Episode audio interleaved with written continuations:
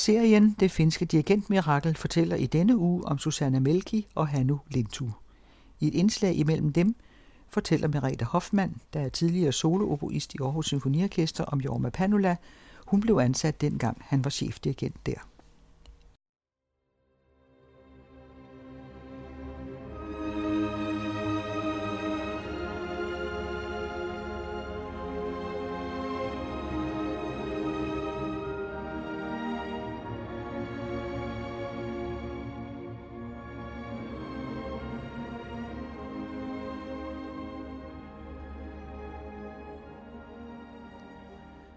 Det finske dirigentmirakel omfatter i disse podcast 16 finske dirigenter, alle med international karriere.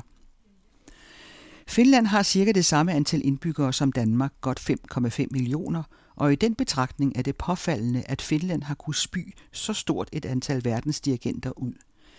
9 ud af de 16 dirigenter er født mellem 1953 og 69, og lige i årene 1973-94, hvor den gruppe var ved at blive voksen, var Jorma Panula professor i direktion på Sibelius Akademiet.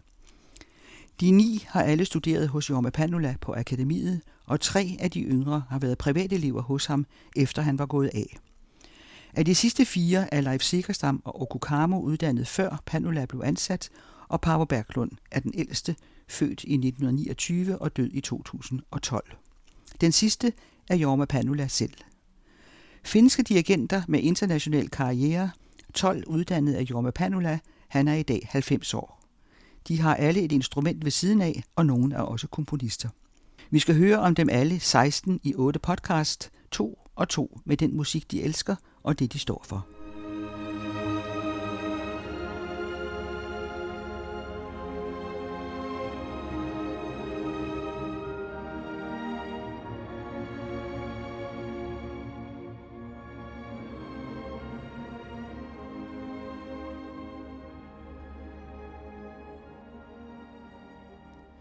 Susanna Mälkki begyndte sin karriere som cellist. I 1994 vandt hun 25 år gammel Turku Nationale Cellokonkurrence i Finland, og året efter blev hun ansat i Göteborgs Symfoniorkester som første solocellist, og der blev hun i 3 år. Men på samme tid begyndte hun dirigentstudierne på Sibelius Akademiet, og der blev hun undervist af både Jorma Panula og Leif Segerstam, og siden i øvrigt også af Isa Pekka Salonen, som alle indgår i denne serie.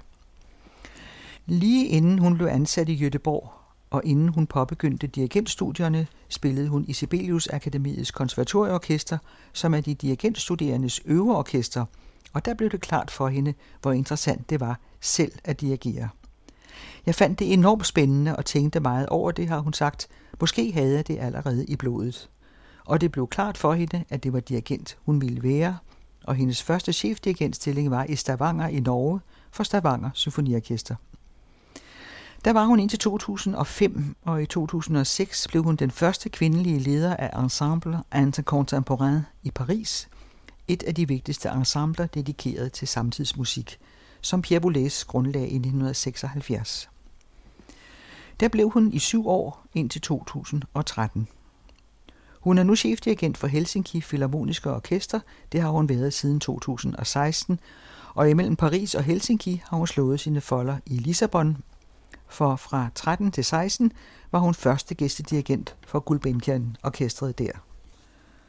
Årene i Paris har givet hende en kæmpe indsigt i ny musik, og hun bliver ofte bedt om at dirigere værker af komponister som Thomas Adès, Thea Musgrave og George Ligeti. Også hendes landsmand Kaija Saariahos værker dirigerer hun, som for eksempel Saariahos opera Innocence, Uskyld, i Aix-en-Provence for et par år siden. Det var med London Symfoniorkester. Og for nylig dirigerede hun Kaija Saariahos orkesterværk Vista i Helsinki med Helsinki Filharmonikerne, et værk på 25 minutter fra 2019. Men allerede i 2008 blev Susanna Mälkki inviteret til at dirigere Berliner Filharmonikerne for første gang. Hun har det store overblik. Hun siger selv, jeg forstår, hvad musikerne har brug for af dirigenten. Jeg forsøger derfra med min gestik at lette spillet for dem. Det er vidunderligt at kunne give og tage. Med både Berliner Filharmonikerne og Karajan Akademiet i Berlin har hun overbevist som specialist i moderne og nutidig musik, men bestemt også med f.eks. Béla Bartók og Jean Sibelius, Der er vist ingen finsk dirigent, der ikke dirigerer og elsker Sibelius. Men også en opera som Mozarts Figaros Bryllup har hun på repertoiret. Susanna Mälkki optræder jævnligt med toporkestre i hele Europa og Nordamerika, de allerstørste, og i denne sæson 21-22 får hun sin debut i Carnegie Hall med New York Philharmonic. Den dag i 2012, hvor hun indtræder La Scala-operaen for første gang, skrev hun historie. Hun var 43 år, og hun var den første kvinde nogensinde, der dirigerede på La Scala. Det var så heller ikke hverken Verdi eller Puccini, hun skulle dirigere, men en verdenspremiere på den italienske komponist Luca Francesconis opera Kvartet. Susanna Mälkki var selv temmelig forbavset over at befinde sig i den rolle i det 21. århundrede, og hun fokuserer i det hele taget ikke på at være fremme i den mandsdominerende dirigentverden. Man taber næsten pusten med alle Susanna Mälkkis engagementer, men også priser får hun en masse. Pro Finlandia-medaljen er løveorden af Finland, en af Finlands højeste udmærkelser i 11. Hun blev udnævnt til officier de l'ordre des arts et des lettres i Frankrig i 14, og i 16 endnu en fransk orden, Chevalier af Légion d'honneur. Hun er fellow ved Royal Academy of Music i London og medlem af det Kongelige Musikakademi i Stockholm. Og i 2016 blev hun kåret som årets dirigent i Musical America, og i 17 fik hun tildelt Nordisk Råds musikpris. Måske går de og overvejer hende i den danske Sonningpriskomité. Susanna Mälkki har selvfølgelig mange CD-indspilninger, mange med helt ny musik, men her skal vi høre hende foran hendes orkester, Helsinki Philharmonikerne, i intermezzoet fra Bartóks koncert for orkester.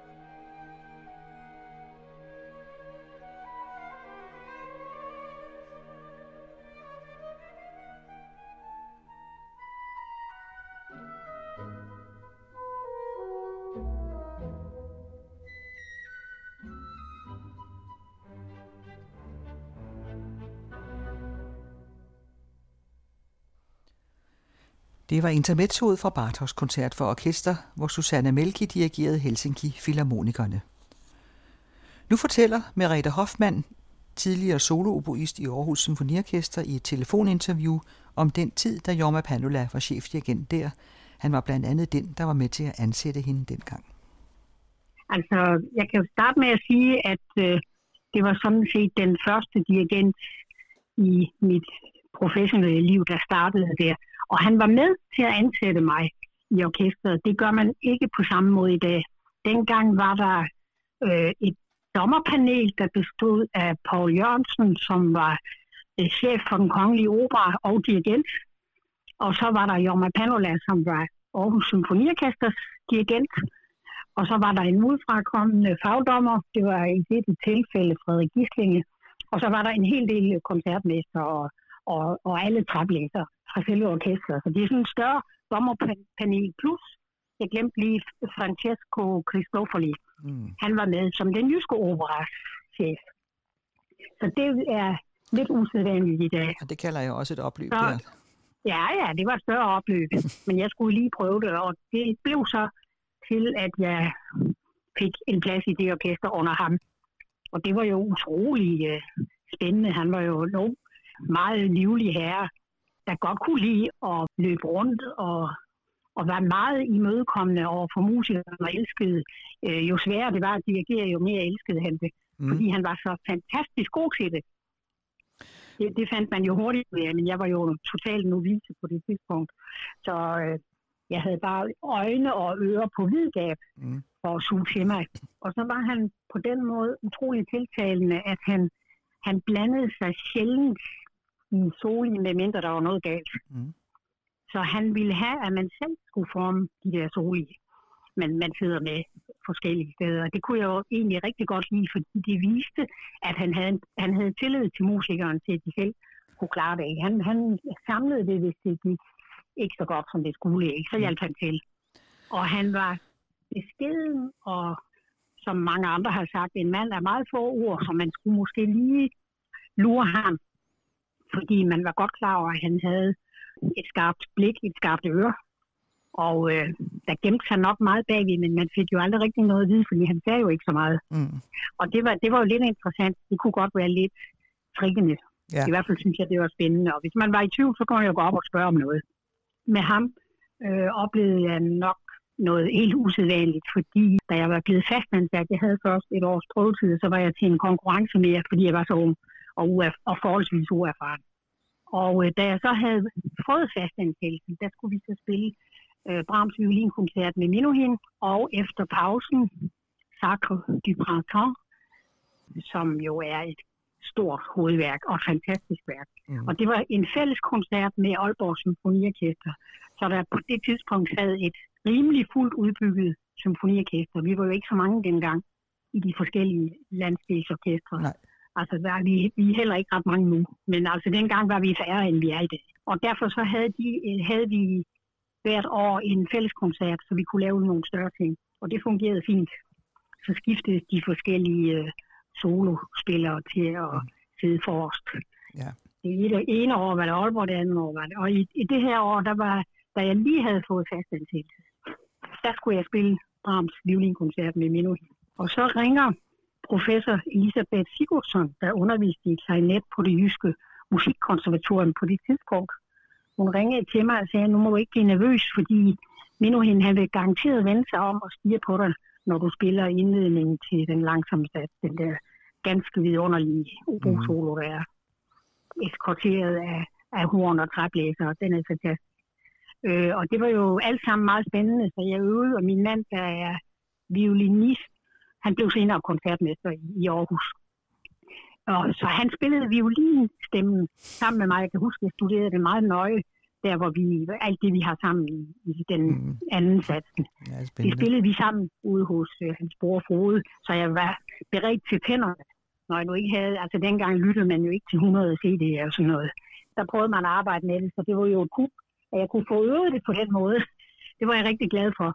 Og efter pausen var jo som sagt Sacre, og det var jo lige vand alt sammen på Jormas mølle. Han elskede det, og han var fabelagtig god. Altså, vi kunne ikke leve op til hans standard, men vi gjorde, hvad vi kunne. Mm-hmm. Og alene det, at man har så sej en dirigent foran, ikke? Jeg kunne se, at han var fuldstændig vild med det værk, og det passer så godt til ham. Det var en ret stor fornøjelse at være med i Parnac, men vi lavede heldigvis mere end en koncert. Så det var det første alvorlige møde med ham, og et af de smukkeste møder med Jorma. Så lavede vi samtidig Tchaikovskys symfonier. Det er meget sjældent, man spiller 1, 2 og 3. Der er en, der hedder, jeg mener det er et, der hedder Vinterdrømme, der er en stor oboe-solo. Og det var egentlig rigtig dejligt. Og han lavede også alle Mozart-symfonier. Altså det var Jormas idé. Det var meget spændende at møde ham også fra den side, og så var der selvfølgelig Sibelius og alt, som han jo i den grad kan male. Jeg har elsket at spille Sibelius anden med ham. Det er bare så skønt. Du har fortalt om en anden koncert med Jean-Pierre Rampal og Jorma Panula, hvor de ligesom de tager yderpunkter, kan man næsten sige, ikke? Ja, jeg tror i 74, der kom Rampal og skulle spille Mozart G-dur i første halvleg af koncerten, hvis vi kan kalde det halvleg, i første del af koncerten, og i anden del skulle han lave Jolivet, og så var der, jeg kan ikke huske, hvad det tredje værk var, det var for orkester. Og de to herrer var jo højt estimeret og fantastiske musikere, begge to. Og de mente ikke, da vi havde den prøve på Mozart, så spillede han ikke kadencen, så den hørte vi ikke før til koncerten. Og da vi så kom til koncerten, han spillede jo fremragende Rampal og iførte sit fantastiske mørkerøde kjolesæt og silkesokker og guldfløjten og fransk parfume, der var jo alle sejler sat til. Det var et vidunderligt møde, og så med Jorma, den lille fikse balletdanser, lignede han dengang. Så var der lidt uenighed om, hvornår den kadence var slut. Fordi det lød et par gange, den var alenlang, og så tænkte Jorma, ja, nu må det snart være slut. Og så satte han orkestret ind, og det gjorde han sådan set et par gange. Og jeg kunne godt se, at franskmanden, han var ikke helt tilfreds med det. Og det endte med, at de backstage var lidt op og toppe sig om, han overhovedet ville komme ind og spille Jolivet efter pausen. Men det gjorde han. Mm. Og jeg tænkte, de var begge to så højt begavede. Og Jorma, han stod uden, han havde ikke kadencen. Han kunne jo godt have haft den skriftligt på podiet for alle tilfælde skylden, når han nu ikke havde hørt den. Mm. Men det gik alligevel. Og det er jo bare en pudsig historie. Ja, to modsætninger, må man sige, ikke? Ja. Men så begyndte du før at snakke om ny musik, som jo også er et af Jorma Panulas kendemærker. Han elsker at gå ned i den sværeste musik. Altså, man kan sige, at måske var det samtidig for let for ham og lidt for svært for orkestret, hvis du forstår, hvad jeg mener. Mm-hmm. Dengang var de ikke på det niveau, som alle orkestre er nu. Der var sådan lidt mere modstand mod musik i al almindelighed. Jeg kan huske, de kolleger, der var ældre end mig, de var sådan lidt mere, skal vi nu spille? Altså noget, der var sådan temmelig uoverskueligt, ikke? Og man må jo lige give det en chance, det er fuldstændig anderledes i dag. Mm. Og der kunne Jorma måske have en lidt kortere lunte, det kan jeg godt forstå. Og så kunne han gå meget hurtigt igennem, hvis han kunne mærke, at der var modstand. Det kunne han ikke lide. Så blev der mindre prøve på det, og det blev det jo ikke bedre af. Nej. Men altså, hans overblik var jo fænomenalt, ikke? Han kunne sådan se det gyldne snit i Per Nørgaards værker, det kunne han jo nærmest se med det samme, ikke? Hvor de andre nok skal have en luk for at følge med i. Og det var ret svært, både at dirigere og at spille, ikke? Altså, han kunne slå 23 mod 4 med den ene hånd og 24 med den anden, ikke? Så let var det for ham med det der. Og det kan godt være svært, hvis man er så overbegavet, og vi andre er normale. Så er det jo ikke helt let. Så kunne prøverne blive lidt kortere, hvis han var utilfreds. Men så samtidig, så tog han også lidt del i, hvad der skete i lille Aarhus dengang, ikke? Der var en opførelse, eller flere opførelser på en Steinerskole af Tryllefløjten. Og tænk, den møder han op med et stor sort hat, og så sidder han pludselig blandt publikum der. Det siger lidt om ham. Mm-hmm. At han er ikke, du ved, sådan en, der kun færdes i de højere lag, fordi han er så overbegavet. Slet ikke. Men der var også en koncert for oboe og harmoniorkester, har du fortalt, som han dirigerede. Ja, men det var egentlig mit allerførste møde, for der var jeg ikke, det var 14 dage før jeg blev ansat. Jeg skulle lave med Tonika, et harmoniorkester, der har eksisteret mange år i Aarhus, som jeg fik forbud egentlig mod at spille af min lærer, professor Ole Henrik Dahl, hvis stillingen jeg faktisk fik der. Han flyttede til København på det tidspunkt. Ja. Og han sagde, der må du ikke sidde hen, du skal. Jeg skulle øve, og jeg måtte ikke forstyrre min klangdannelse. Men der var jeg altså nået lidt længere. Så jeg fik lov at være solist med dem i Rimsky-Korsakov. Det er sådan nogle dejlige variationer. Og det var Jorma, der dirigerede. Jeg spurgte ham, og han sagde ja, for han var jo i byen. Og det ville han jo ikke have noget for, eller noget som helst. Du ved. Det var sådan con amore. Alle de kunne lide ham. Ja. De gamle skulle lige vente sig til, at når han kom ind på scenen, så slog han ned med det samme. Der var ikke det der med at vente på, at folk nu havde sat sig til rette, og man skulle samle sin sjæl og sådan noget, eller dirigenten skulle stå længe. Det var ikke hans stil. Nej. Og når vi så var på turné, det var vi også i Finland, kan jeg huske. En fantastisk turné. Han har jo været chef der i flere orkester. Vi var også i Helsingfors. Når der så var alle de der pauser, du ved, når man kører med en bus fra det ene til det andet sted, så løb han lige en tur. Og han gjorde noget andet, som på det tidspunkt ikke var så almindeligt. Han mediterede. Husk lige, at vi er tilbage i et sted mellem 73 og 76. Mm. Og han er i 40'erne. I dag der er det meget mere almindeligt. Ikke? Mm. Altså, vi er nok dobbelt så stressede i dag. Men jeg synes, han var forud for sin tid. Mm. På det punkt også. Han ville have sin hjerne helt frisk, tror jeg. Også med det der løberi, som var typisk for ham. Han lignede en balletdanser på det tidspunkt. En lille væverfyr. Det var Merete Hoffmann, der fortalte om sine tidlige år som solooboist i Aarhus Symfoniorkester, mens Jorma Panula var chefdirigent der.